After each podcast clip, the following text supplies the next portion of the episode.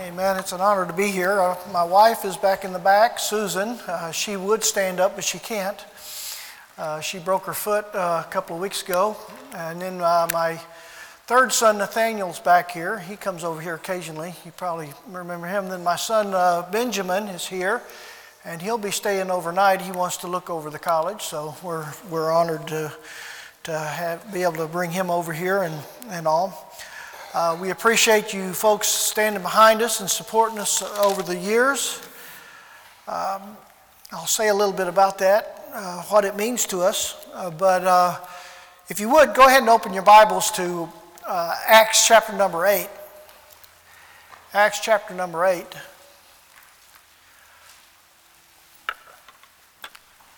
Sometimes we think the mission field or the field that we serve is. Uh, is large, and it is. Uh, Romania, as you've seen in the slides, if you were able to read, if, if people in Kansas know how to read, I don't know. I'm from the other Kansas, the one further south. uh, but uh, when some of us don't read, we invented the toothbrush. That's why they call it a toothbrush, because in Arkansas we only have one tooth. Okay? But How big is the mission field? I'm a missionary to Romania, but can I reach all of Romania? When you think about it, the, the city I'm closest to has 50,000 people in it. Have I met all those people? I've been there for 20 years in that city. The village that I live in has about 3,500 people. Have I met all those people? Do you, do you, realize how vast the mission field is when we start talking about seven and a half, close to eight billion people in the world? How large the commission is for us to, and we've got a lot to reach. Uh, in, in, within a few minutes of my, my village where I live, I live about uh, six or seven miles outside of Onești. Within five, ten minutes, there's 15, 20 villages uh, within 30 minutes, there's hundreds of villages. Will I, will I ever be able to reach all that by myself? You know what I'm saying? The, the, the job is vast. That's why there continually needs to be people called to go. There continually needs to be uh, active missionaries trying to plant churches in, those, in the areas that they're in. It's a big job. But look, if you would, in uh, Acts chapter number 8, we'll start in verse number 5. Then Philip went down to the city of Samaria and preached Christ unto them. And the people with one accord gave heed unto those things which Philip spake, hearing and seeing the miracles which he did. For unclean spirits, crying with loud voice, came out of many that were possessed with them, and many taken with palsies and that were lame were healed, and there was great joy in that city. Let's pray. Father, I pray that you'd bless the message and use me somehow to be an encouragement and a blessing. And uh, Lord, I pray that you give me the words to say and the wisdom to say the right things. Help me to honor our Lord and Savior Jesus Christ tonight in all that we do. In Jesus' name, amen. Look at verse number five again. Let's just go a little bit deeper into this. We'll, we'll look at it a little closer. Then Philip went down went down to the city of Samaria.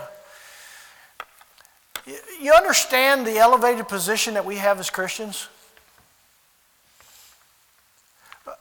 We, we, we are already located in heavenly places in Christ Jesus. Everywhere we're going, around here, we're going down. We can go down to Lawrence and we can find people that aren't saved.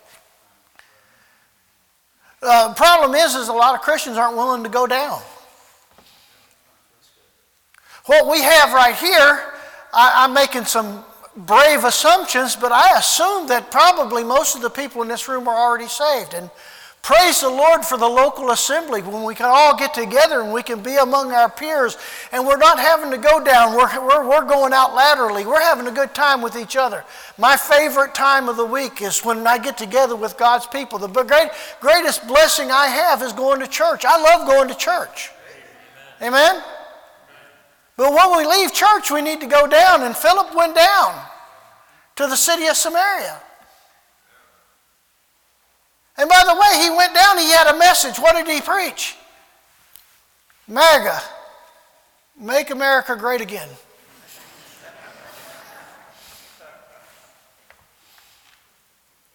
Or the other side of it, make America socialist again. No, he had a definite message. Amen? a lasting message, a permanent message, a message that's not going to change with the, politi- uh, with the winds of political change. He preached unto them what? Christ. Paul said, For me to live, to die is gain. He said, Christ, who is our life. Is Christ your life? You see, some of us think that church, we go to church, we get our little spot of religion, and then we just go back to our regular lives on Monday. And we go back and we just live our, our, our daily lives, and we forget that Christ, if we're saved, is our life. Because what we do right now, what, this life that we have here on earth, is very temporary without Christ. We have eternal life because we put our trust in, in the blood that He shed on Calvary and His death and burial and resurrection. So He went down and He didn't preach His political opinions or anything else. He went down and He preached Christ. He didn't preach why the Roman government ought to be overthrown and installed with a better government. He preached Christ. By the way, I'm not against being involved politically. I'm not against that. Don't get me wrong. What I'm saying is our message is Christ. Why? Because we are Christians. And so Philip, um, Philip went down and he had a message to give, and the message was Christ. But one of the things as I've gotten older, Sven, we've gotten older. What happened to us? You've aged, brother. so have I. But one of the things I've learned that there's nothing more important than preaching Christ. People are going to forget me. One of these days, I'm going to, they're going to take this tent of dirt. They have the song in Romania, they'll take my tent of dirt and throw it in the throw it back into the dirt. That's where it's going to go. It's not going to last. A generation will pass and people will forget who I was. The only thing that I can do that matters is to tell people about Christ. And so Philip went down and he preached unto them Christ, and the people with one accord gave heed. Would to God that today they would all give heed. Not quite that way anymore. I remember when we first went to Romania in 1995. You couldn't, you couldn't give out enough tracts. You always ran out. People would come up and beg you for them. If you had some Bibles to give out, they would beg you for them. Now you give them out and they throw them on the ground, even the Bibles.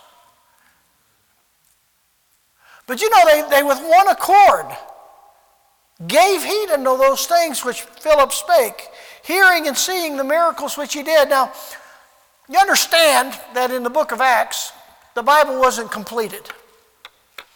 And so the miracles and the things that we see as miracles in the book of Acts were to give proof to the message that was being preached. It was a, a changing time. And then what, that which was perfect was come, then that which was in part was done away the miracles, the signs, the wonders, that kind of thing. By the way, are there miracles today? All right? The miracles are a lot better now than they were then. What is it? You know, we could read on. We see that uh, unclean spirits crying with a loud voice came out of many that were possessed of them, and many taken with palsies and that were lame were healed. Oh boy, if we could just do all that, people would get saved right and left. No, they wouldn't.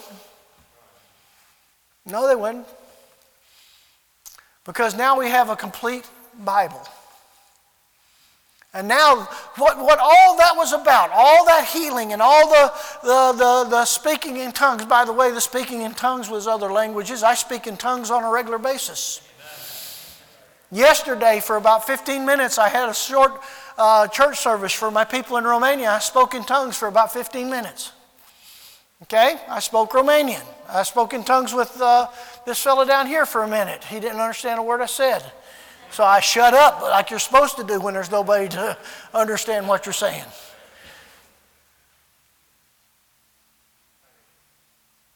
But the miracles.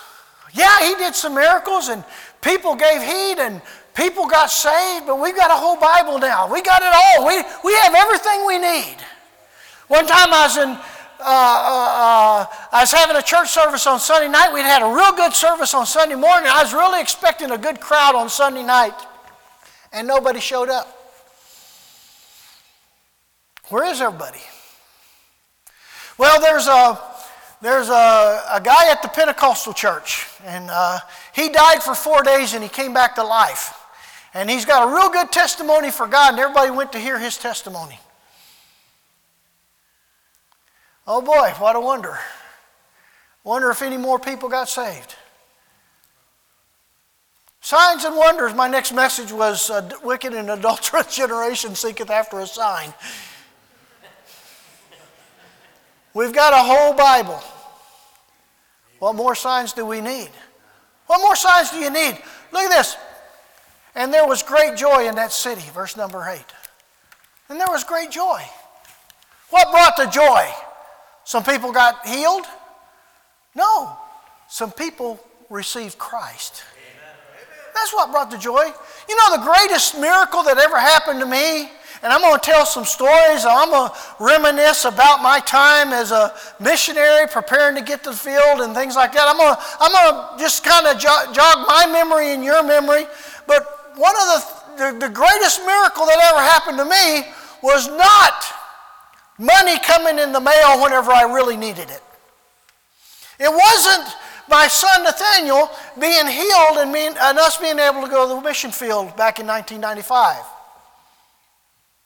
Th- those were miracles, but that wasn't the greatest. The greatest miracle was when God took a guy that deserved to go to hell and spend eternity burning in fire forever and ever and ever. He took that guy and he, he opened his eyes, and I realized that I was a sinner and I received Christ as my Savior. A transformation happened to me that not only changed my life, it changed my eternity.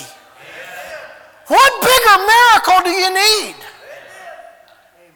The problem with the world today is what God has given us isn't enough. And that's why the Pentecostal and the charismatic movement is so powerful because, or not powerful, but so uh, attractive, is because what we have just ain't enough. God's not enough. What the Bible's given us isn't enough. We got to have just a little bit more.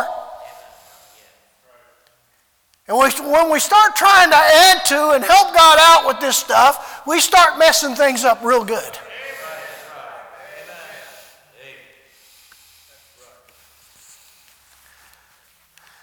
And so, here's something that I found serving God brings joy.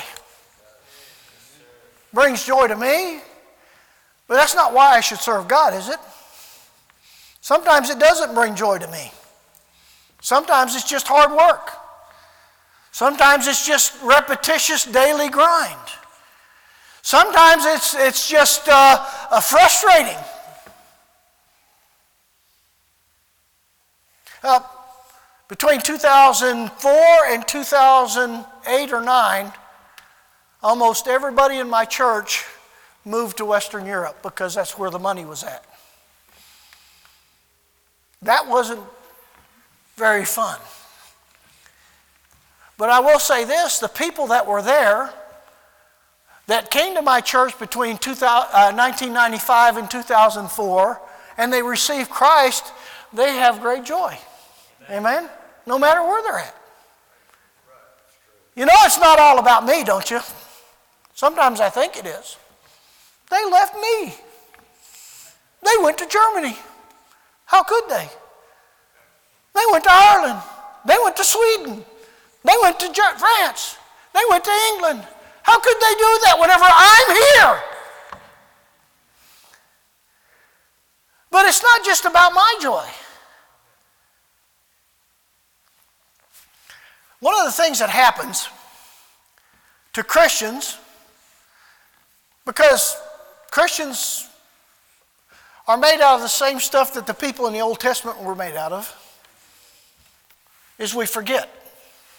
We forget what God's done. We forget the blessings that God's, God's done in our lives. Uh, the book of Deuteronomy, if it has a theme, the theme is remember. Remember what God did to the Egyptians. Remember the Red Sea. Remember the waters at Meribah. Remember this. Remember that. Remember, remember, remember. Why? Because when we quit remembering, we start complaining. And we start getting discouraged. When we just can, when we get into this little bubble where we only see our own life and our own problems and our own sorrows, and we forget what God's done in the past, we get discouraged. So many things happened as I prepared to go to Romania.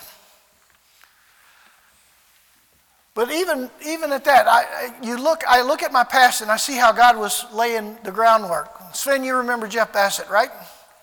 Okay, well, let me go back a little before that. I was, you remember I was a bus mechanic at the church, okay? You remember Steve Beard? His dad was a pastor on the south side of town. One day, Steve Beard's pastor, uh, his dad called me.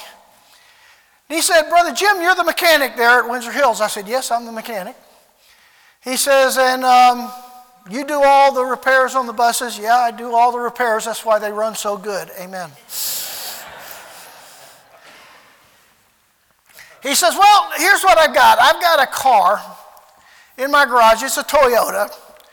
And I started working on it. I took the motor out of it, took it all apart, and it's all in the trunk. And if you want that car, you can come down here and get it. I'll give it to you. All the parts are there, they're just all taken apart, it's all in the trunk. So I said, okay, I'll get it. And so I took my spare time and I, I took that motor and I looked at it, and I didn't have the internet back then, didn't have a YouTube video on how to work on a 72 Toyota Corolla. That goes way back. All right? But I put it all back together and got it running, and it ran really good. So I registered it and started driving around, and it needed brakes. So I put brakes on it. And then it needed tires, and I put tires on it. And I got that thing in really good shape, and I was happy as I could be because I had a nice car. Well, my friend Jeff Bassett was about to start deputation to the Ivory Coast, but he didn't have a car. And God, I don't know why he would be so selfish, told me to give that car to Jeff Bassett. And I said, But God, I just got it all fixed up. And he says, Yeah, I know. That's why I let you fix it up. Well, of course, not of course, but it was a struggle, but I did finally give the car to Jeff. And he used that car through, the, through all of his deputation.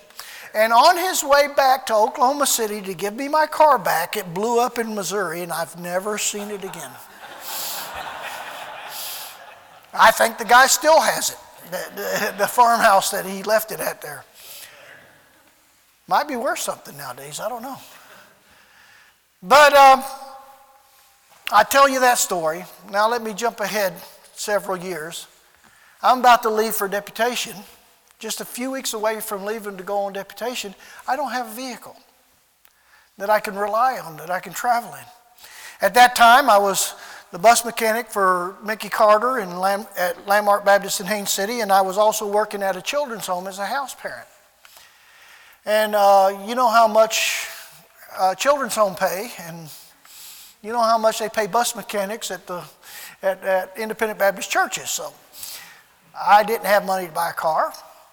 But the director of the children's home came up to me just about a couple of weeks before I was to leave on deputation.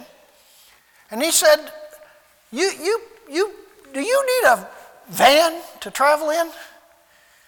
I said, Well, yeah, I do. He says, Well, that's good because the other day I was at an auction with my son and I reached up to scratch my head and I bought a van.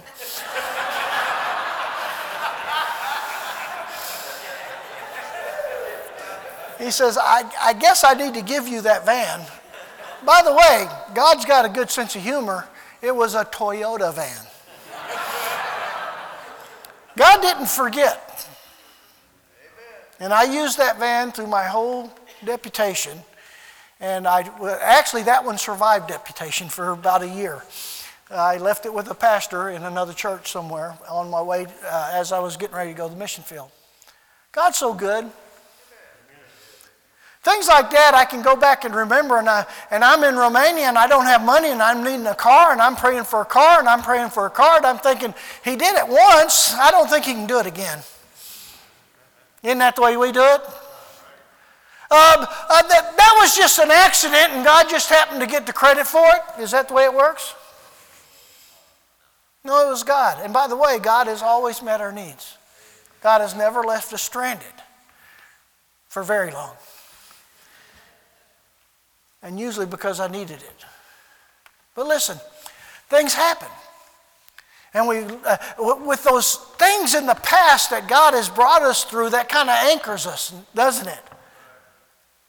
And, and God, in, uh, talking to the children of Israel, and, and God, through the book of Acts, is reminding us look, serving God is a great joy. And, and I, most missionaries look at deputation as a drudgery, and, and it was a drudgery in some ways.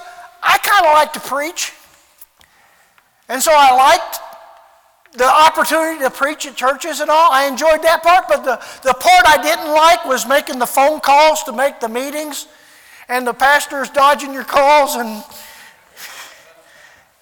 Amen, Brother Sven.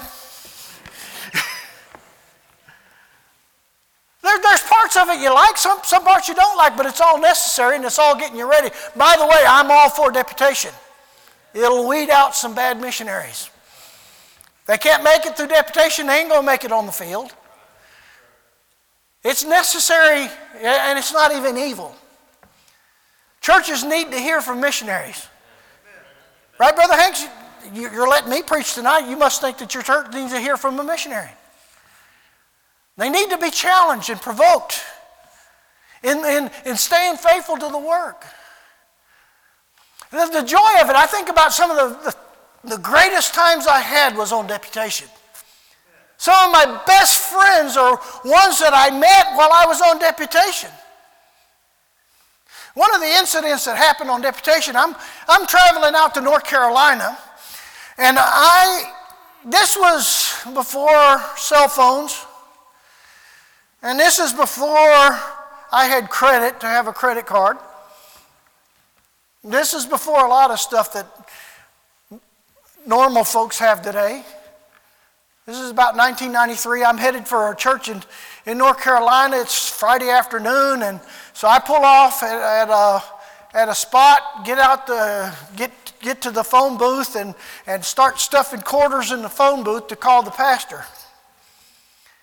And I called the church and I said, "No, I'm, I'm going to be pulling in to, uh, tomorrow evening about such and such a time, and, and I'm scheduled to be in your church all day Sunday." And they, look, they, they say, No, you're not. You were supposed to be here last week.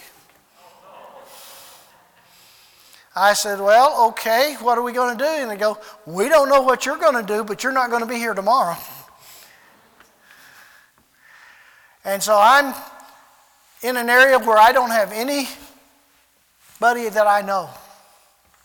The closest person to me that I know is more than the gas I have left in my motorhome. And uh, he's down in Americus, Georgia. It was Robert Sutton. And I call Robert Sutton. I say, what, what do I do? Do you know somebody up in this area? Because he's from the North Georgia area.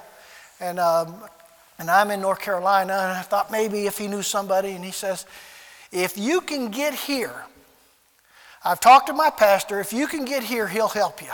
Just get here. And so the children's home gave me a Shell gas card and said, You get $25 on this Shell gas card. And I was able to put that little bit of gas in, and with what gas I had, I barely crept into Americus, Georgia on the fumes that were left in my motorhome. But that was one of the greatest detours I ever took as a missionary. I made more friends. I met Brother, Brother Sutton's uh, uh, brother in law. He fell in love with us and our family. Through that, I was able to get like 10 other meetings in the area. What a blessing it is. God's detours. Now, not everything's good. Not everything we understand at the time we're getting ready. My son Nathaniel was born with a heart defect. We started deputation three days after he was born. I'm a smart missionary. Just ask my wife. Three days after he was born, we started deputation. But he was born at a birthing center through a midwife, and they sent us to the doctor. The doctor listened to him, says, I think he's got a little bit of a heart murmur. He says, Come back in six months and we'll, we'll check it out a little bit better. So I had meetings scheduled for six months out, and then, then I was going to be back anyway. So we scheduled my next appointment. Got back in December, listened to his heart, still a problem. And it's worse. He says, Okay, I'm going to get you set up with a cardiologist up at Shands Medical Center in, in, in Florida. You get, uh, get back here, and it was back in March. So I went out and did my meetings up through March, came back, put him in the hospital. They checked him out, and they had to do surgery immediately. And that was the end of deputation. They said, You can't go to Romania with this baby. He's got too many problems. The medical in- system in Romania cannot handle this type of a problem. You're not going to be able to go. I was going to preachers for advice and asking them, What should I do? Some of them said quit, some of them said stay with it. I went to one mission conference during that time, and uh, whenever I got there, I'm sitting across the table from the keynote speaker at the missions conference uh, with one of, the, uh, one of the mission boards that I don't even really remember which mission board it was, probably better off if I didn't. I said, Sir, in the situation that I'm in, what would you suggest? He says, If you were with our mission board, we would fire you. You have too many problems. That was encouraging. Amen. For six months, we were in the dark as to what God was doing with our lives. Should we stay? Should we keep planning to go to Romania. I'd been on deputation for six months. God had really blessed. We, had, we were raising our support really fast. Uh, Romania in 1995, uh, 1991 and 92 was really hot back then. Everybody was trying to get there, and the churches were, man, we're going to get somebody behind the Iron Curtain. We're going to get somebody in a communist, forming a communist country. Everybody wanted to help missionaries get to Romania, and I was picking up support really good, and then all of a sudden, bam! No more deputation. What do we do? What are we doing to God? What, what, where do we turn? And we began to pray about it. My son Nathaniel, he, he stayed sick for six months. He couldn't eat. Every time he would eat and move, he would throw up. Six months, he never gained even an ounce. He was 13.8 pounds at his first operation. At his second operation, he was still 13.8 pounds. The only time we could feed him and he could keep it down was whenever he was asleep, we would slip a bottle in his mouth. And he would be able to suck it down and be able to keep the food down. The doctors would yell at my wife because you just don't know what you're doing. You're not a good mother and all these other things because we couldn't get him to feed right. Six months there was problems and finally they we were in Arkansas, took him into the children's hospital. They did some listening to him and checking on him, and, and they said, There seems to be a problem. They did some more checks, and they said, Yeah, there is a problem. We're going to have to do surgery right now. And in August of that year, they did the surgery, and they did open heart surgery. They were able to repair everything they could, and after he got done, he no longer threw up. He began to gain weight. Six months later, we took him in. Can we, can we go to Romania? Yeah, there's no reason why you can't go to Romania. Everything should be okay. He's going to be a healthy boy. He's progressing good. He's growing the way he should. God worked it out. But let me tell you something. There was that six months period there. Every month during that six month period, I was ready to call the mission board and say, We're done. We think that God doesn't want us to go to the field. Now, I'm going to tell you something. I want you to understand that missionaries aren't totally in love with money. You understand? But something about people that give to you encourages you. And during that six month period of time, every month, I would get my report from the mission board. And on that report would be the churches that sent us money that month. And every month during that six month period, there would be two or three new churches added to it. I'm thinking, I need to quit, I need to quit. And God says, No, you don't. I'm going to take care of you. I'm not going out and doing meetings. But churches are taking us on for support. I want you to understand something. Your church, every month, every month without fail, your church sends us a check. Okay? I get my report, I look at my report, this church every month. That means something to me. The size of the check is somewhat important. I, am going to be carnal enough to admit that. But it's not that. It's the fact that you're doing it. Amen. Okay? You, you've got missionaries that may be discouraged. And just knowing that you continue to support them. Things aren't going as well as they would like for it to go on the field. They just lost three new people to Western Europe. And they're wondering if God's through with them in Romania. And they look at it and they still have all their churches, and God is still paying all their bills. Where God guides, He provides. Amen? Amen? And that, that was an encouragement to me, and we'd be talking about, we're to, this month, we're going to, we're to call the mission board, and then we get the, get the check, get the report, and there they are. What an encouragement that was to us. What an encouragement it still is to us. Is God through with us in Romania? We get our report, and there they all are again. All those churches that through all those years have supported us and are still supporting us, God still must want us to be here. Then there's the joy of getting to the field. You've spent, I spent three and a half years. I was a good missionary. It takes me a long time to get things done. Spent three and a half years on deputation. I did four years of Bible college. Three and a half years of ministry outside of Bible college. God preparing me for the mission field. Deputation. Then finally, we get the ticket spot and we, we're in New York City and we're climbing on the airplane and, and the people meet us at the airport in Bucharest and pick us up and man, we're living the dream now. We're there. And the Romanians are all going to love us. And everything's going to just be great. And we're excited.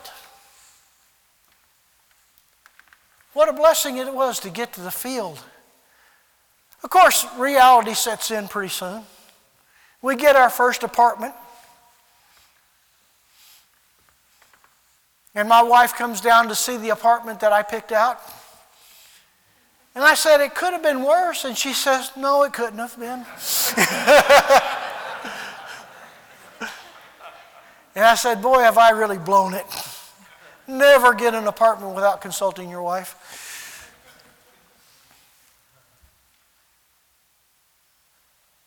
But think about it. I think about it and what God has done in those years. I worked through uh, another ministry, through uh, uh, a man named Gary Matheny, and, and he had all a bunch of missionaries. He was the one that he was the definition of a pioneer missionary.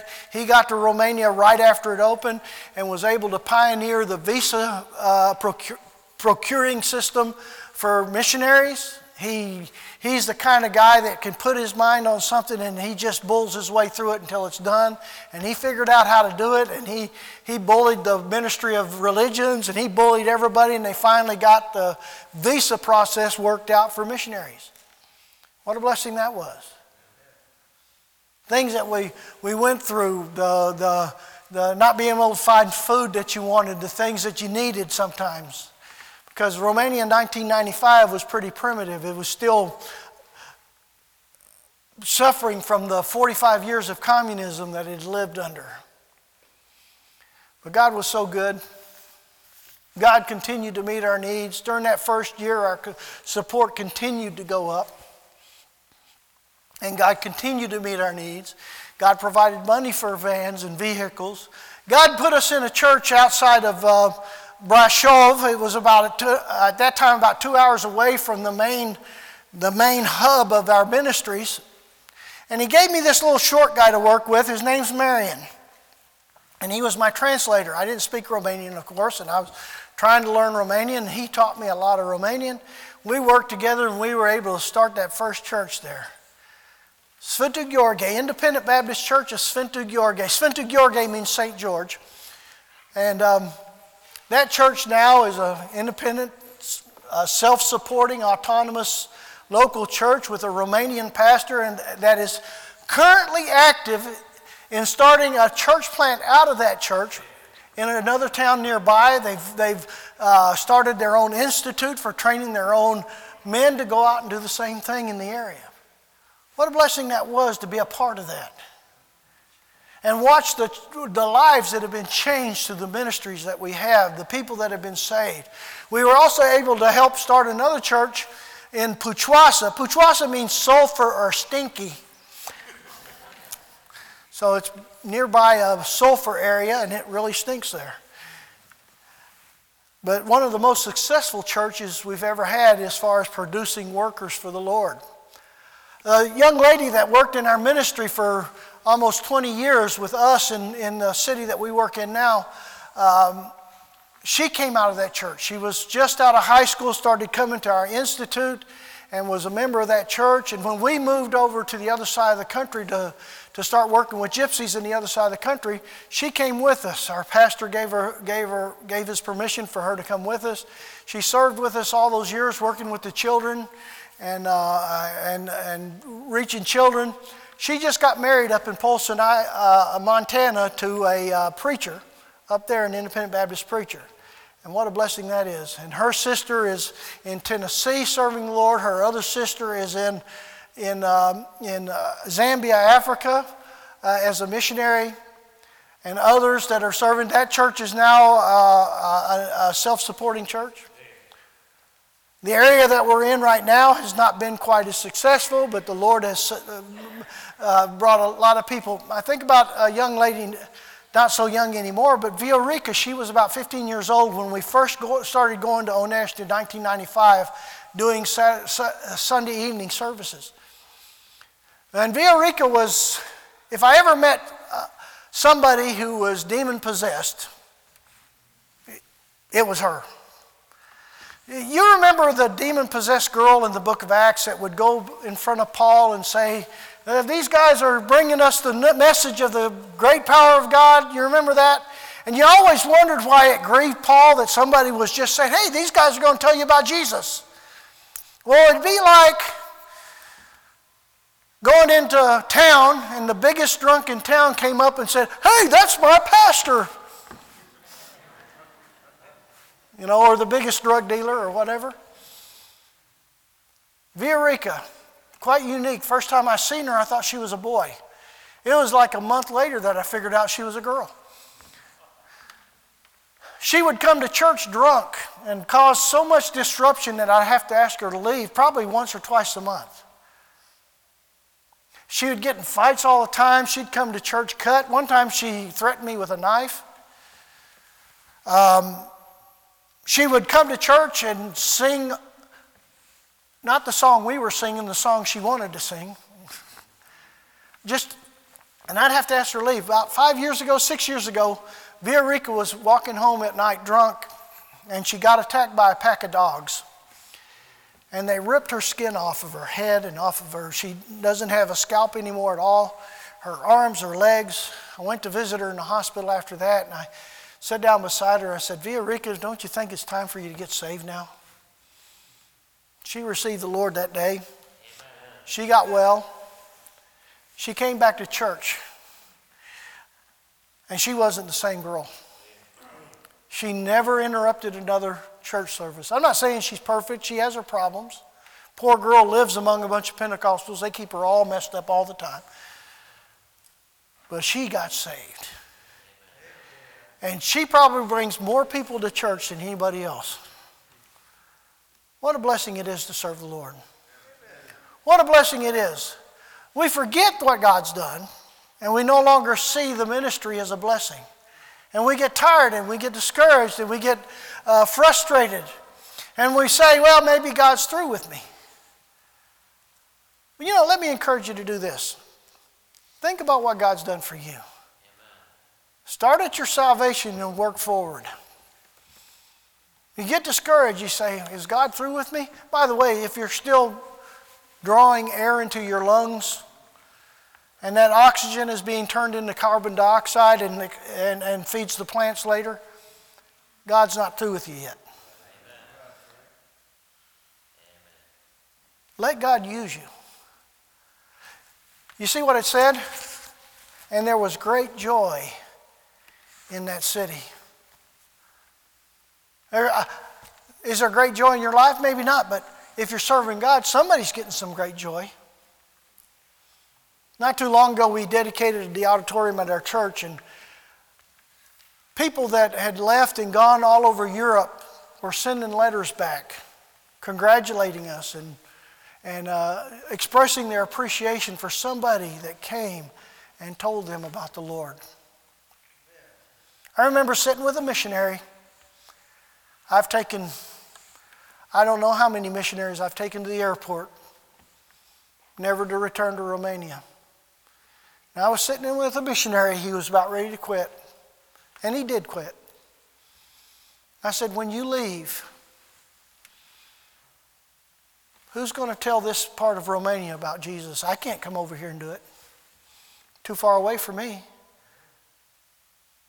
You realize that when you leave, you're going to be taking the light switch and flipping it off. Man was so discouraged, so frustrated. Let's don't do that. You work in a bus ministry, don't get frustrated. You know, I work with sinners. Sinners, you know what sinners do? They act like sinners. Right?